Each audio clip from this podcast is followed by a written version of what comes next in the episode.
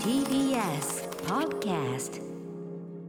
時刻は8時になりました。TBS ラジオキーステーションにお送りしているアフターシックスジャンクションパーソナリティは私ライムスターの歌丸です。そして木曜パートナー TBS アナウンサーのうないりさです。ここからは世界の見え方がちょっと変わるといいなな特集コーナービヨンドザカルチャーです。今夜は本当にちょっとずつでも変わったらいいなという誰でも平等にゲームを楽しめるようにするための機能、アクセシビリティ機能に関するゲームの特集です。はい。ゲストは総合カルチャーサイトリアルサウンドで今年1月7日変化するビデオゲームとアクセシビリティの現在を執筆されたライターの野井村さんです。よろしくお願いします。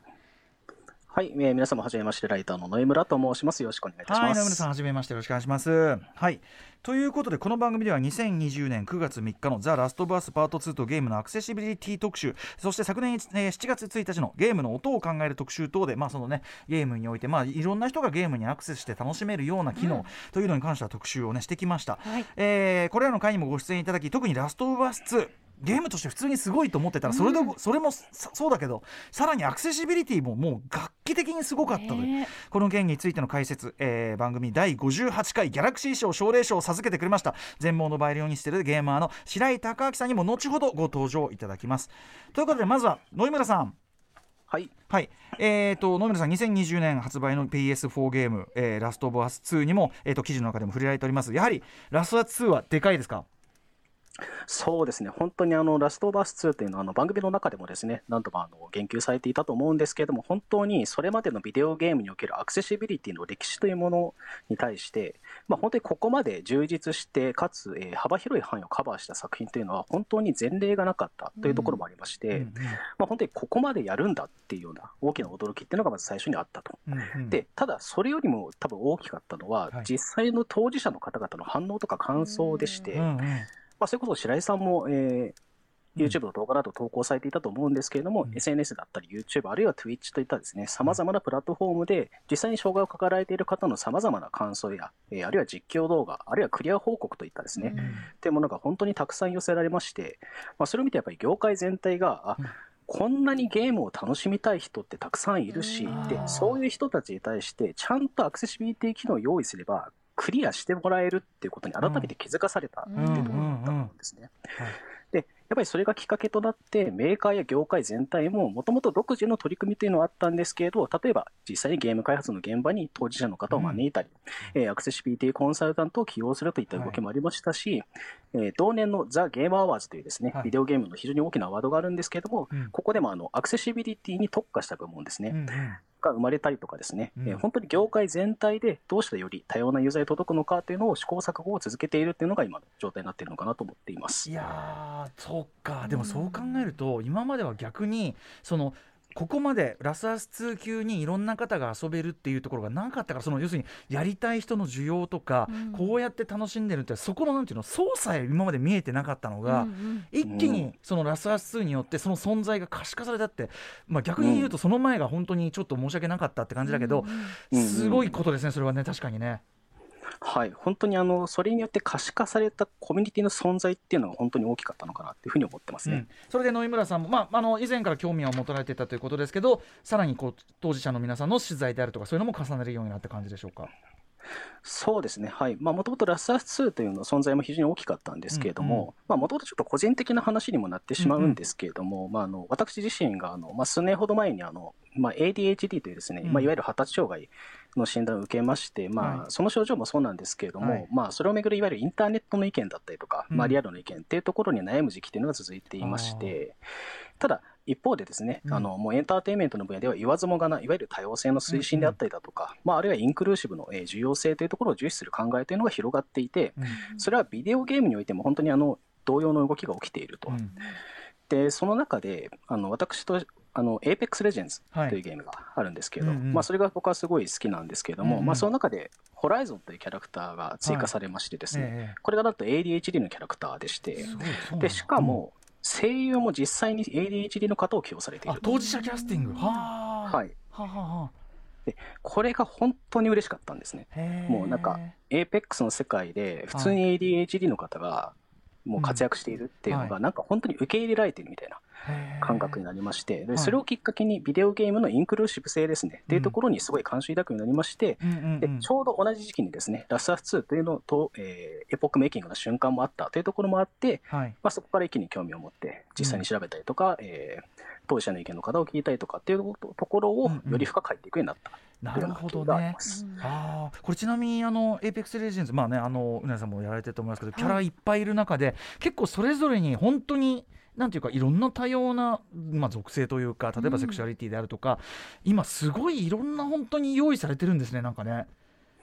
もう本当に Apex Legends は、まあ、もしかしたら一つのある種基準になっているというところはあるかもしれないですね。本当にさまざまなセクシャリティを持っている方、さまざまな人種の方々っていうところをかなり積極的に推進しているっていうのは、本当にあの、うん。ここまでよくやっているっていう例はあまり見られないのかなっていうふうに思ったりもしています。はい、ホライゾンのそのキャラクター ADHD というところはあの野井村さんから見てもああこれよくできてんなって感じなんですか？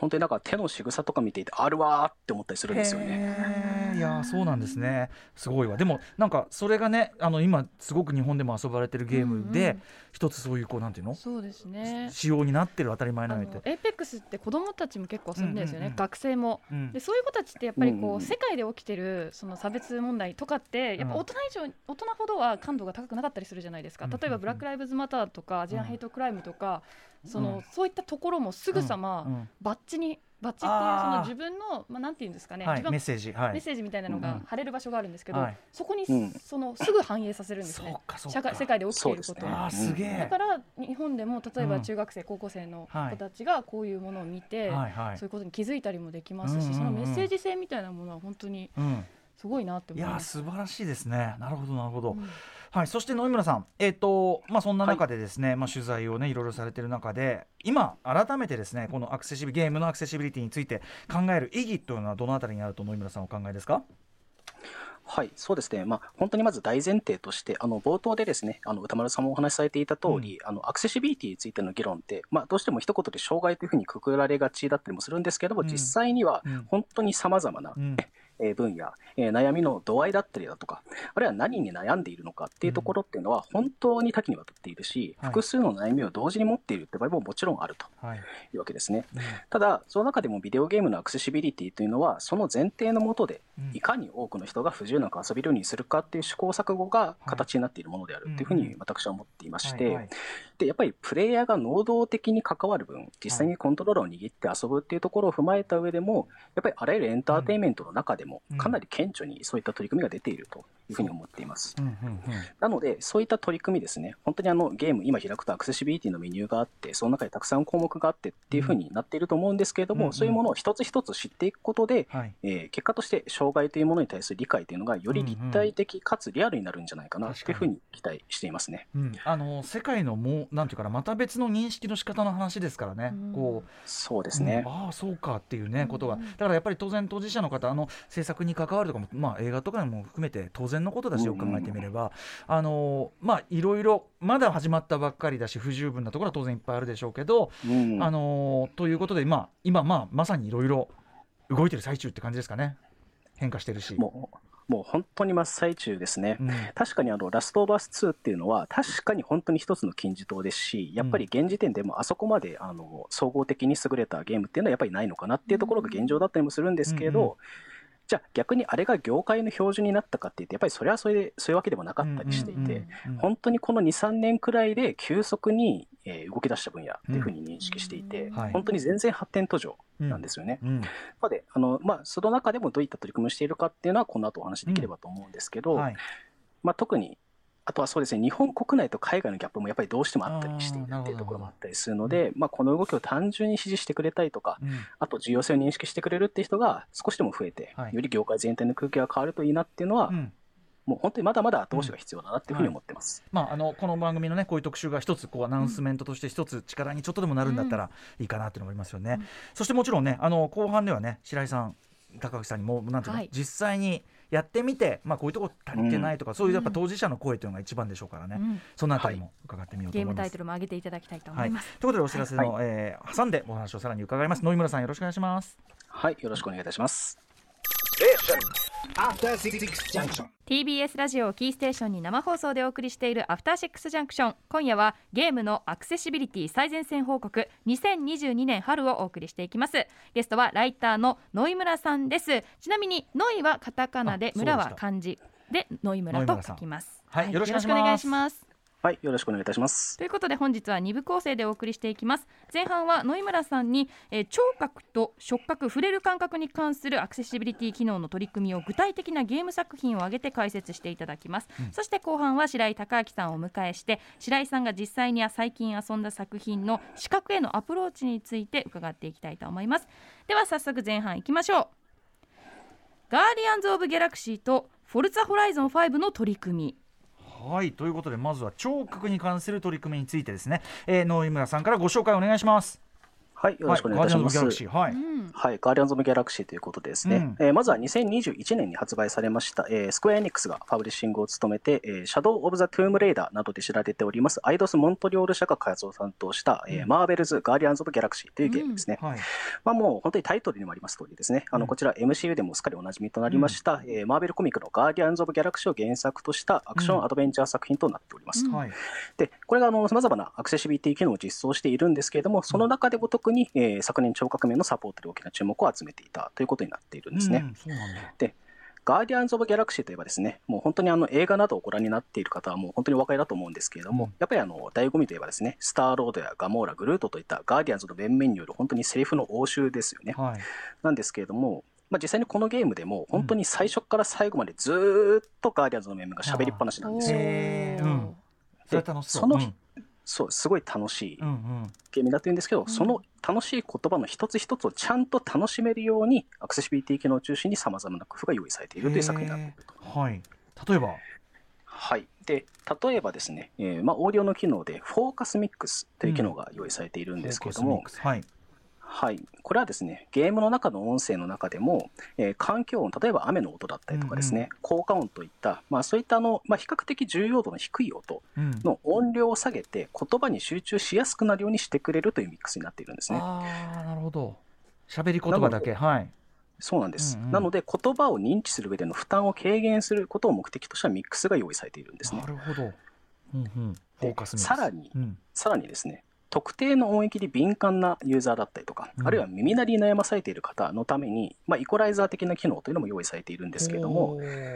特定の周波数の音を軽減するっていう機能なんですね、これが。えー。確か聞にいたことないそそのキンキンする音が爆発音でも何でも、ちょっと高いキンキンした音が刺さるようで痛いとか、うんはい。そういうことは当然あり得るけど、はいそっかそれにそれぞれもしくは低音が苦手な人なら低音とか、そうですね。ああそういうことがあるんですね実装されてんだ。はい。なんと実際に 50Hz から 1kHz までかなり細かく指定して、フィルターをかけるがでかけることができるようになっています。はい、うん、そしてさらに、はい。で、さらにですね、まあ、とはいえ、あ、そもそも聞けないんだよという方もいらっしゃるわけですね。で、そのための字幕機能というのも非常に充実しておりまして、はいえー文字サイズの変更であったりとか、えー今誰が話しているのかっていうのを示す話者表記、あるいは字幕を見やすくするために背景をつけるといった機能というのはもちろんのこと、はい、字幕の文字同士の間の間隔もカスタマイズすることができるようになっておりまして、えーほうほうほ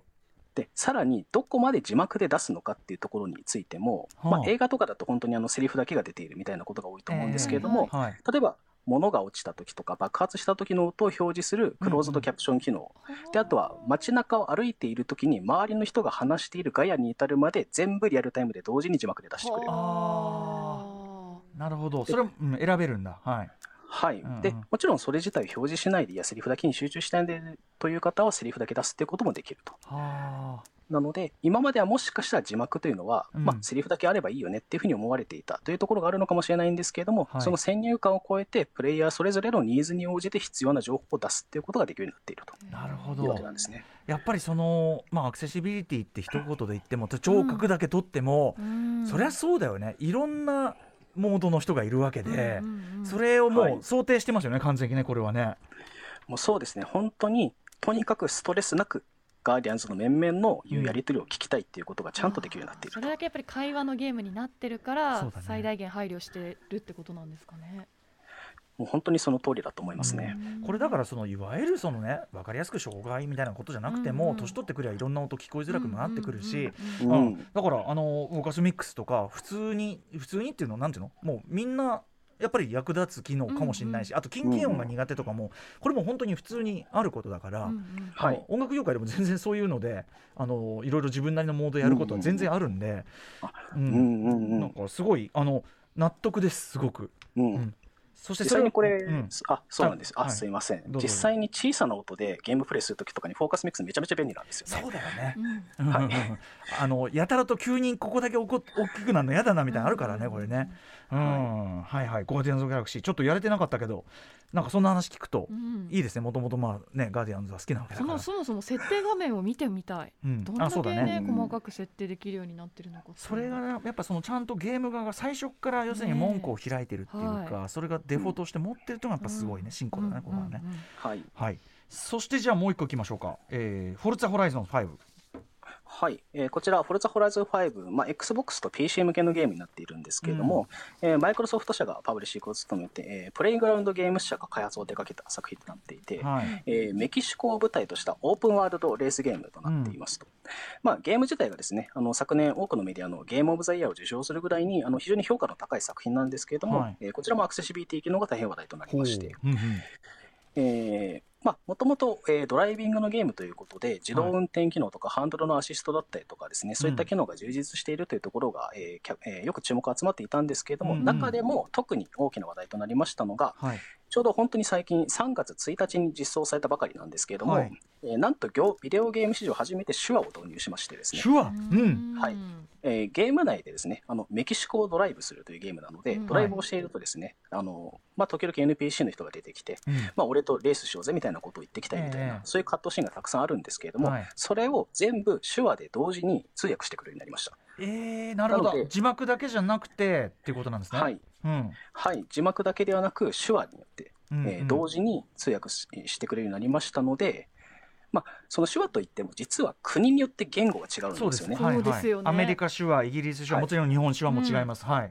はい、なので、まあ、まだ現在対応しているのはアメリカ手話の ASL とイギリス手話の BSL だけではあるんですけれども、うんうんまあ、それでもかなり画期的であると。これすごいですよ。画面見てると、僕最初。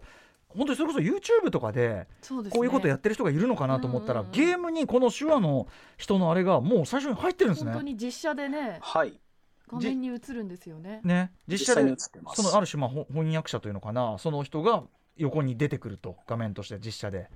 はい、うん、これあのねあの手話ってやっぱりその表情とかいろんなのも大事だから、あのやっぱ実際にそあの人間がやるのがもちろん一一番いいんだけど、うんうん。画面としてこんなの出るってなんか想像もしてなかったからこんなことできるんだみたいな。まあできるかそりゃみたい本な。当に、本当にエポックメイキングなこととして、あの特に聴覚障害を持たれている方の間で非常に大きな話題となってこれいわゆるその字幕で表現しきれないところを手話でどう何を補っているのかなっていう。うんうんまあ、そうですね、やっぱりその表情であったりとか、あるいは空間の中で手をいかに動かすかというところで、会話の字幕だけでは感じ取れない、文字列だけでは感じ取れない細かなニュアンスであったりだとか、うん。話し手の温度感ですねっていうところが、やっぱり字幕だとわからないっていう意見がすごいあるんですね。なので、それが手話を使うことで、いわゆるそういう細かなニュアンスであったりとか、温度感とか、そういったものをよりあの明確に理解することができると。うんうん字幕はだってやっぱり所詮そのさ音声言語を言葉に置き換えてっていうあれだからちょっと要素がその実際の音声言語よりさ減ってるわけじゃん、うんうん。でも手話はもう完全に独立した言語だから、うんうん。あの本当にその言語から言語へのまさに置き換えマイナスせずにうん。それができるってことだよねそれね。はい。うん。で、実際に、その、実は手話が第一言語であるっていう方って実は少なくなかったりする。と。なので、字幕だと実はちょっと理解するのは大変なんですよねっていう人がけ実は結構多かったりするんですね。ま。さにまさに、うんうん完全に別の言語体系だからそれは。はい。あーこれでもねあのより多くのそのまあちょっとこれ実際に身振り手振りで撮影しなきゃいけないから大変だろうけど、まあアメリカイギリスのみならずねあの日本日本手話とか他の国の手話も入るようになれば良いよねって感じですね当にあの、まあ、今回の、あの実際に開発者の方々もあの今回のえー出来事をきっかけに、うん。他のゲームでもこういった取り組みをぜひ推進してほしいということはあの、もう本当に何度もお話しされているとういうん状況になっています。それこそ日本初のゲームだったらもう日本酒は入ってるとかはね、うん。全然あっていいよねそれね。うん。そして「フォルツァホライゾン5」そうかこれ XBOX シリーズ XS まだ買えないからなんかやりたいな。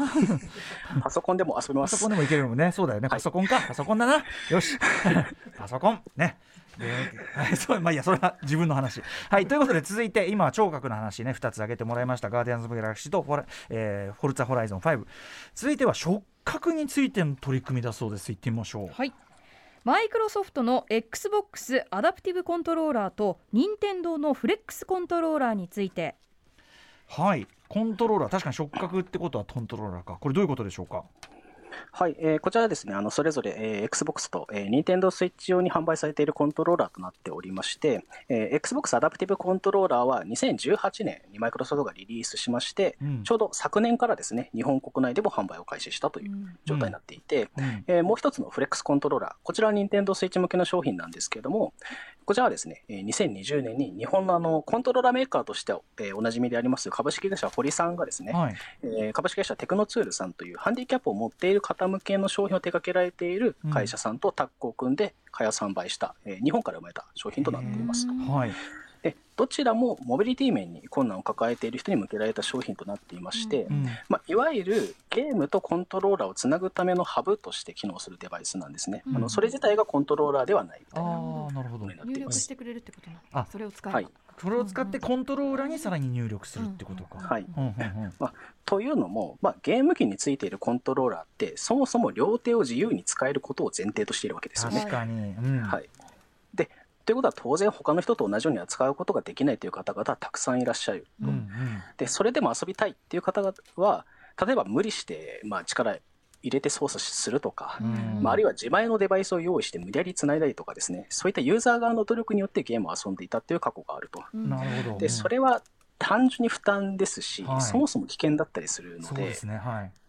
まあ、問題を抱えていたと、でうん。こういこの、えーコントローラーというのはその問題を改善するために生まれた商品となっています。と。ううん。うん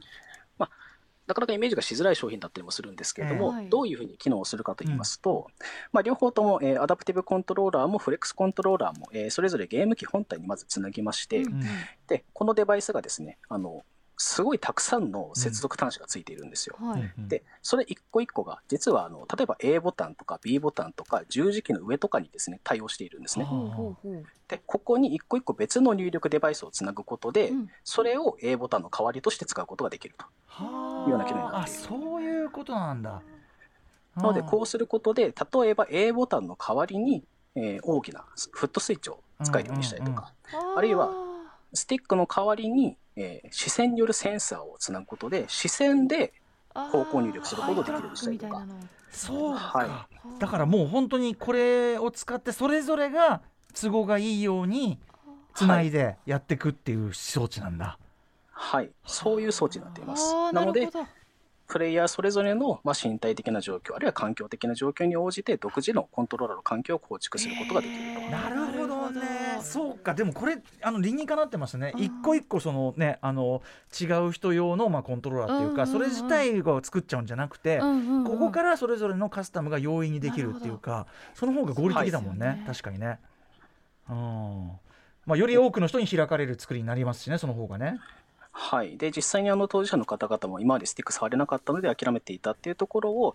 例えばあの、まあ、視線で入力できるようにすることで、うん。まあ、寝たきりの方でも例えばあの遊ぶことができたりとかですね、うんうんえーそういった取り組みというのが、まあ、医療現場などでもあの今導入されているということなんですけれども、まあ、そういった動きはできていると。うんうん、これめちゃくちゃ充実すべき、そうですね。うん、うん。感じがします。なんか今まで全くやられてなかったのもこれまたなんか、ね、技術的にもいろいろしょうがないんだろうけど、うん。なんかおく、うん、す申し訳なかったなっていうか、うんもううんなんかああってあるべきなものでしたね、うんこれね。確かにもう視線で操縦することができるならね、本当に多くの人に遊んでもらえるようになるってでもうそうだし、まあなんていうの、それぞれに応じたん。動かし方っていうのができてしかるべしだよね、だってあのかさ俺我々普段使ってるあの形でなきゃいけない理由なんか何もないんだから、はい。うん、いやーすごいわ、はい。なる、ほどねさらには他のこえーこれ今ね、えっと XBOX アダプティブコントローラーと Nintendo のフレックスコントローラー。これ両方とも、えっと、考え方としては同じような装置ってことですか？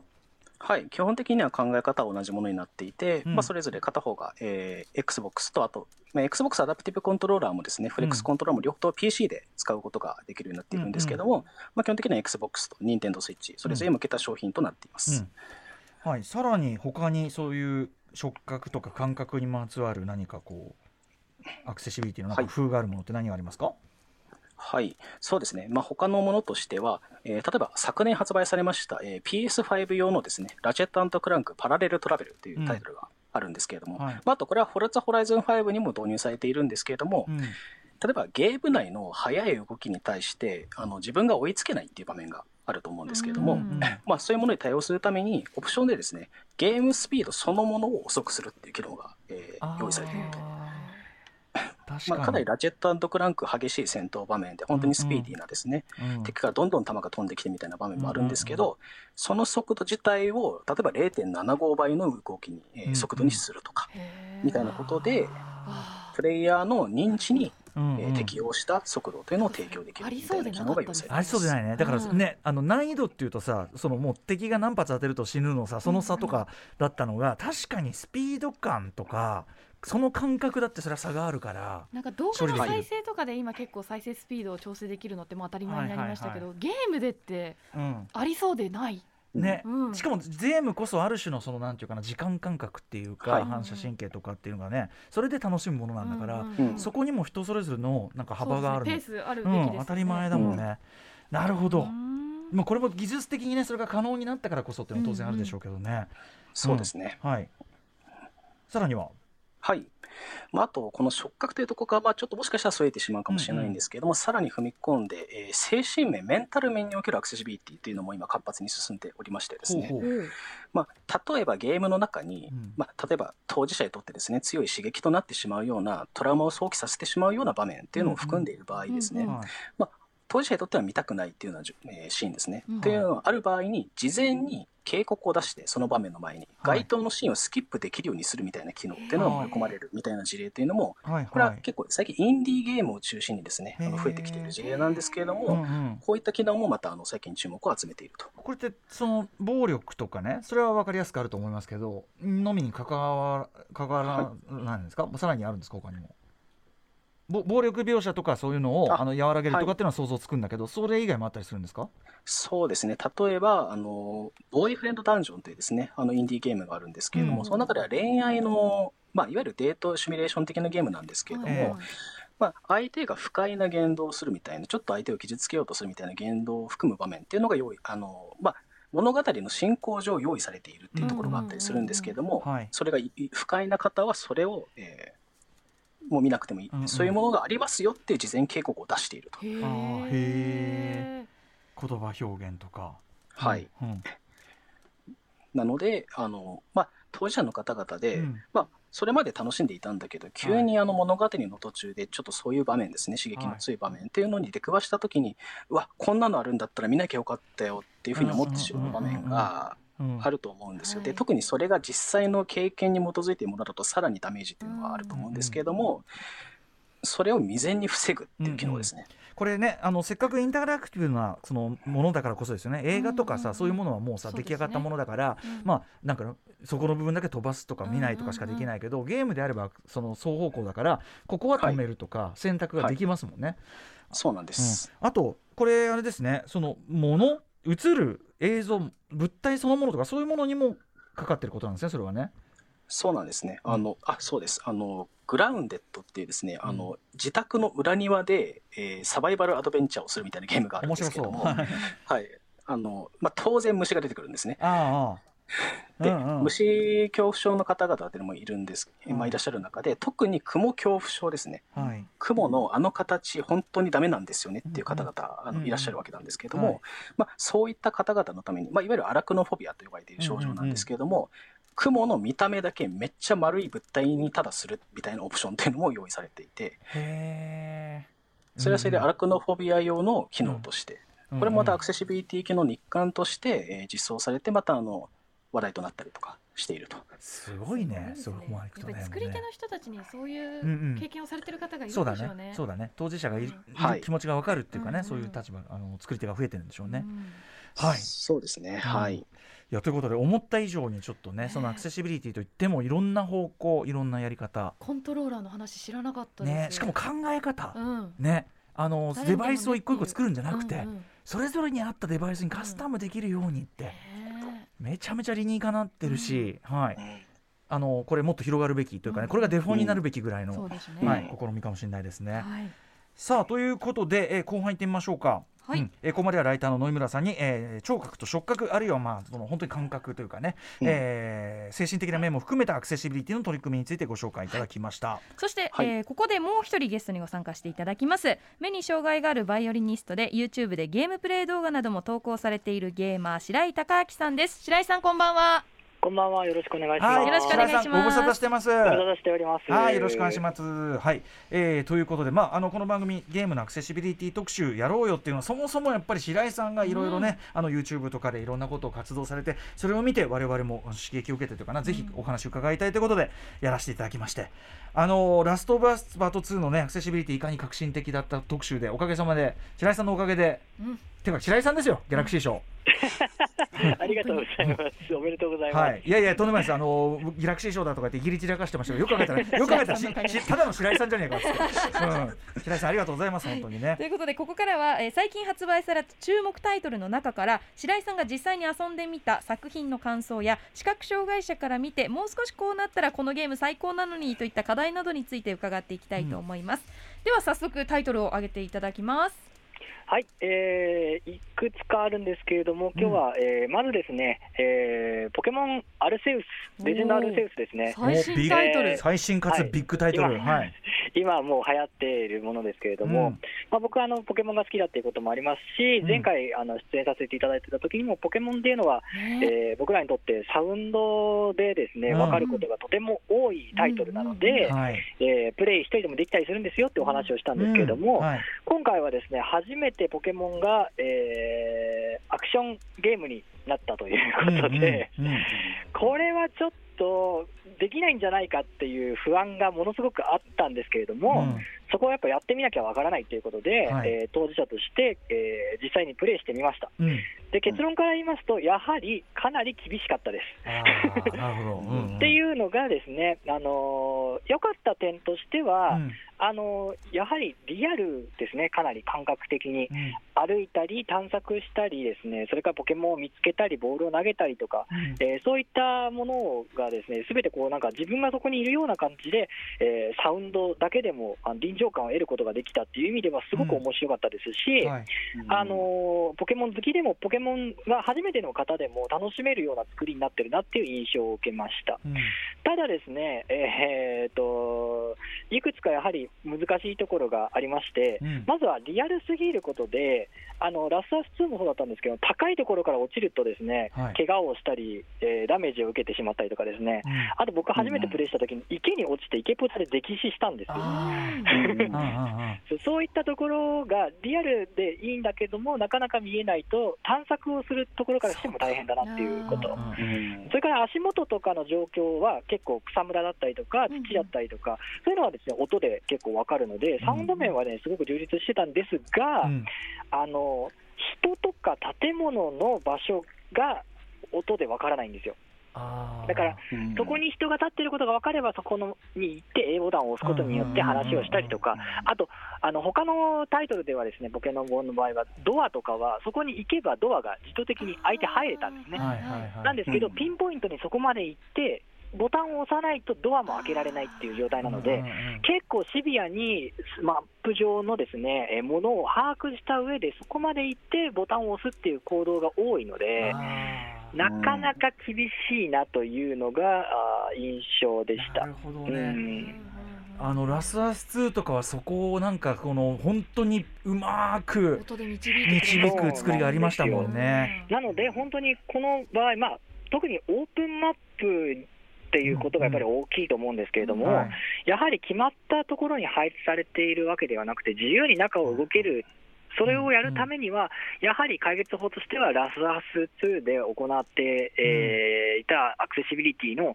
例えば、えー進みたい方向、まあ、北なら北でもいいですし、うん南なら南、そういう方向でナビゲートする音声が鳴ってくれるとかですね、それからアイテムが落ちていたり、人がいるところでは、それ専用の効果音が鳴るという、うん。そういうモードを作ってもらえればはい、プレイできたなっていう、そうか、うんその一工夫さえあれば、あの全然できない、可能性のないタイトルではなかっただけに、やはり残念な気持ちと、あのなんとかできる方法はないかなって、これから検証したいなっていう気持ちと、えー両方あったタイトルではありましたね。でねも。白井さんのこういうご指摘がね次の進歩にもつながるかもしれないから。あとポケモンといえばやっぱり鳴き声ね。うん。鳴き声でこそういろいろねジャッジされてるって言ってましたけど今回鳴き声系はどうですか？鳴き声はあのちゃんとあのしてくれるんですけれども、だから周りにいるポケモンの鳴き声で、あ右側にいるとか左側にいるっていうので、リアルに探すことができうんうん。て楽しいんですが、ねやはりですねあの鳴かない動物というか、もいたりとか、うん。鳴き声が小さかったり、あともっと頻度が多くないと、うん。そのポケモンを探す上では、それをこう目的に歩くのが結構厳しいかなっていうのがあったりします。そして最大の問題はやはり視点が変わってしまうっていうことですね、カメラが回ってしまうっていう。でこれはあのポケモンの、あのソードシールドの時もあったんですけれども、やはりこういうオープンマップになればなるほど、3D になればなるほど、マップを歩くときにやっぱ視点が変わってしまうと、今回、特に例えばドア、あの大体下から入るじゃないですか、マップの下から入、うんうん。ドアに入って、家とかに入って、で出るときは、下にまた降りてって出るじゃないですか。はい。でも、出たときにあの視点が変わっていて、また、あのなんですかね、本当は下に歩いていけば、さ街の先の方に進めたはずなのに、また家に入ってしまうとか、あそうーいったですね、うんあの確かに見える人ならすぐ分かることが、僕らはうんどっちに進んだら何があるっていうことを頼りにマップを覚えているので。そこがかなり厳しいところではありましたね。なので、これもやっぱり視点固定っていうモードを作ってもらうのが一番いいのかなと、うんあの思いました。はないる。ほどどうですか？あのこれきの野井村さんはこれ当事者の方としていや、そうですね。やっぱりあの、まあ、それこそあの、冒頭のエルデンリングのお話にもあったと思うんですけども、うん。最近のゲームってあの、特にあの、オープンワールド化を進めていくみたいな動きとかっていうのがやっぱり進んでいる傾向があると思うんですけれども、やっぱりそうするとどうしても、その自由度と引き換えに、うん。その先入観という、あの、こうなってるよねっていう位置関係の話だったりとかっていう情報が一気に失われてしまうみたいな欠点があったりしているんですよね。ただ、別にあの、それでもラストオブアース2って確かあの途中にオープンワールド的なエリアがありますねはいだと思うんですけれども、はい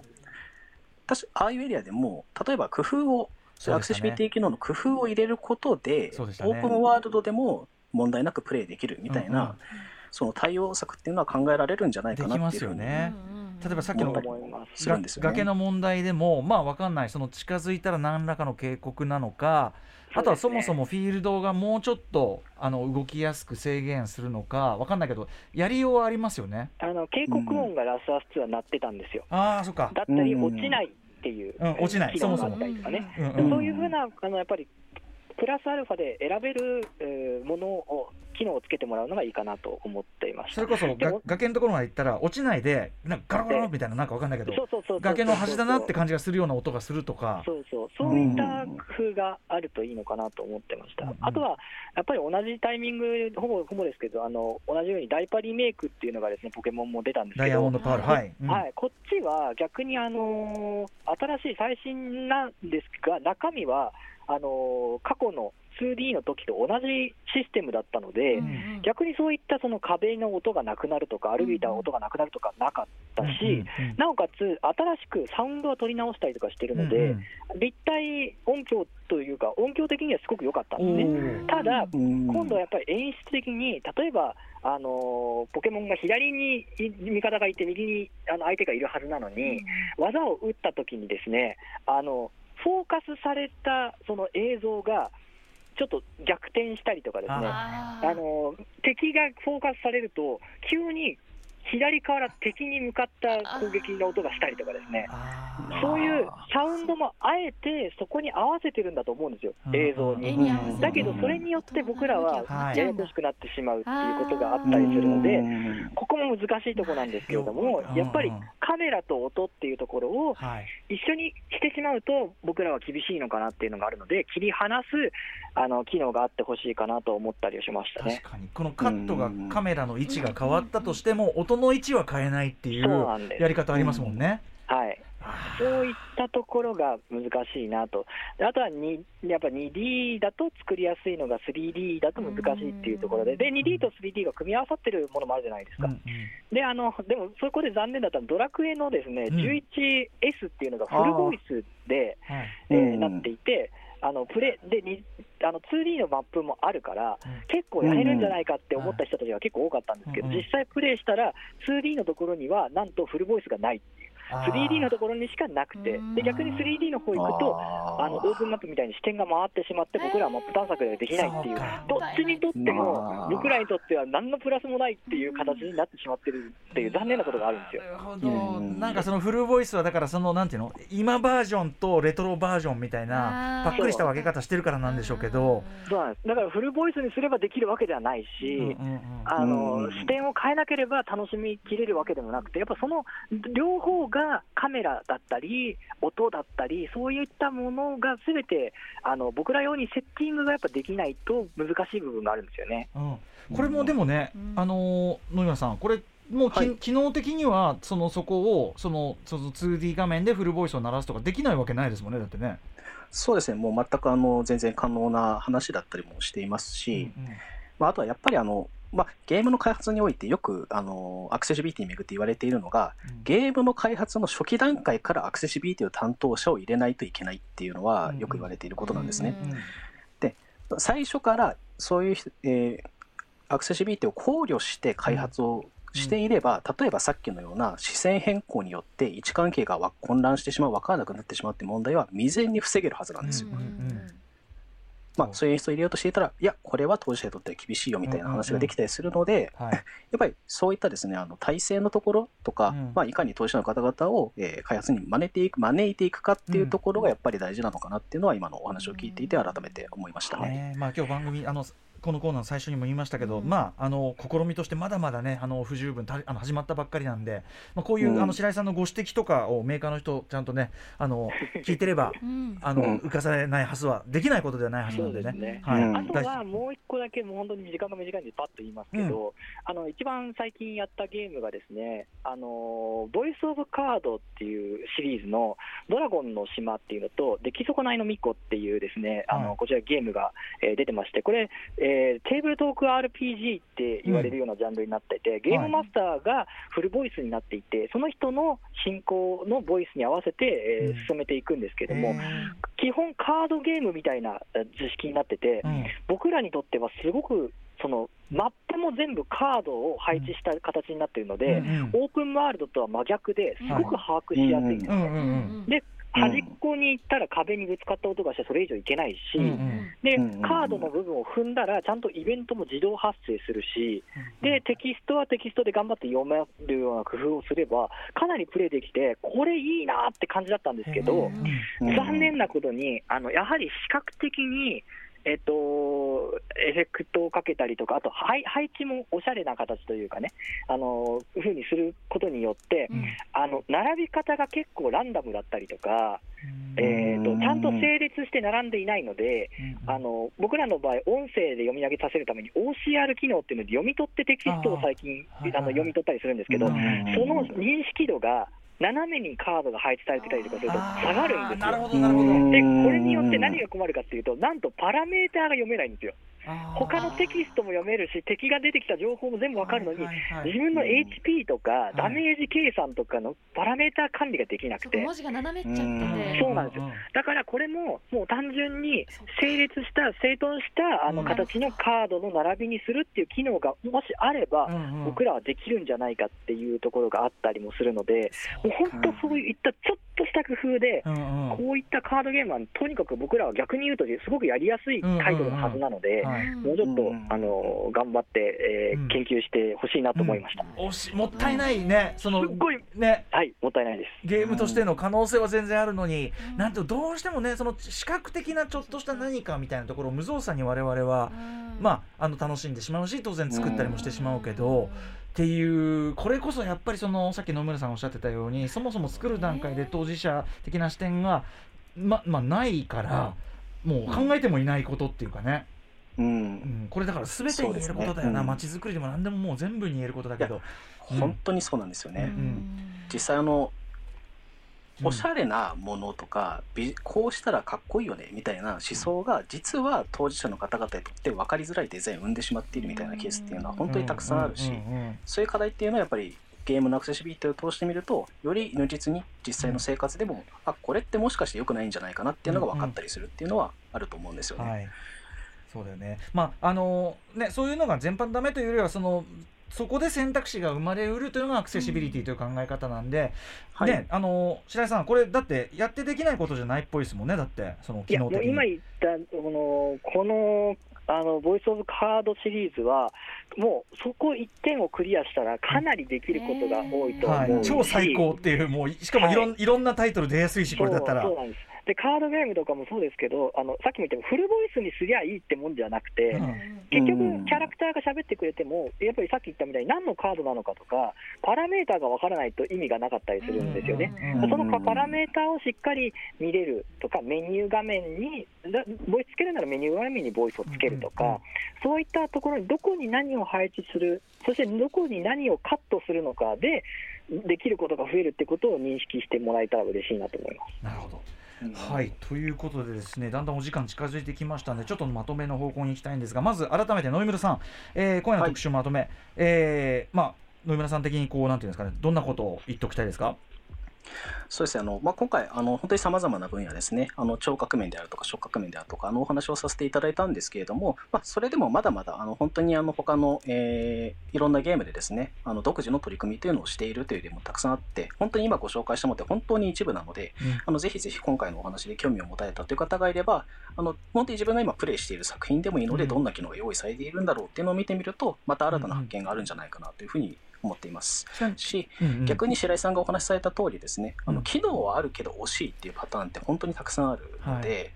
まあ、改めてこのアクセシビリティという言葉は本当に発展途上なので、うん。まあ、ぜひあの、まあ、もし関心を持たれたという方がいればあのよりあの注目を寄せていただいたりとか、あるいはそういった議論に対してですね耳を傾けていただければなというふうに思っています。あのインディーゲームでね特に先進的ないろんな試みももされてるっていうことですから決してその、なんていうかなバジェットの問題じゃないんでしょうね。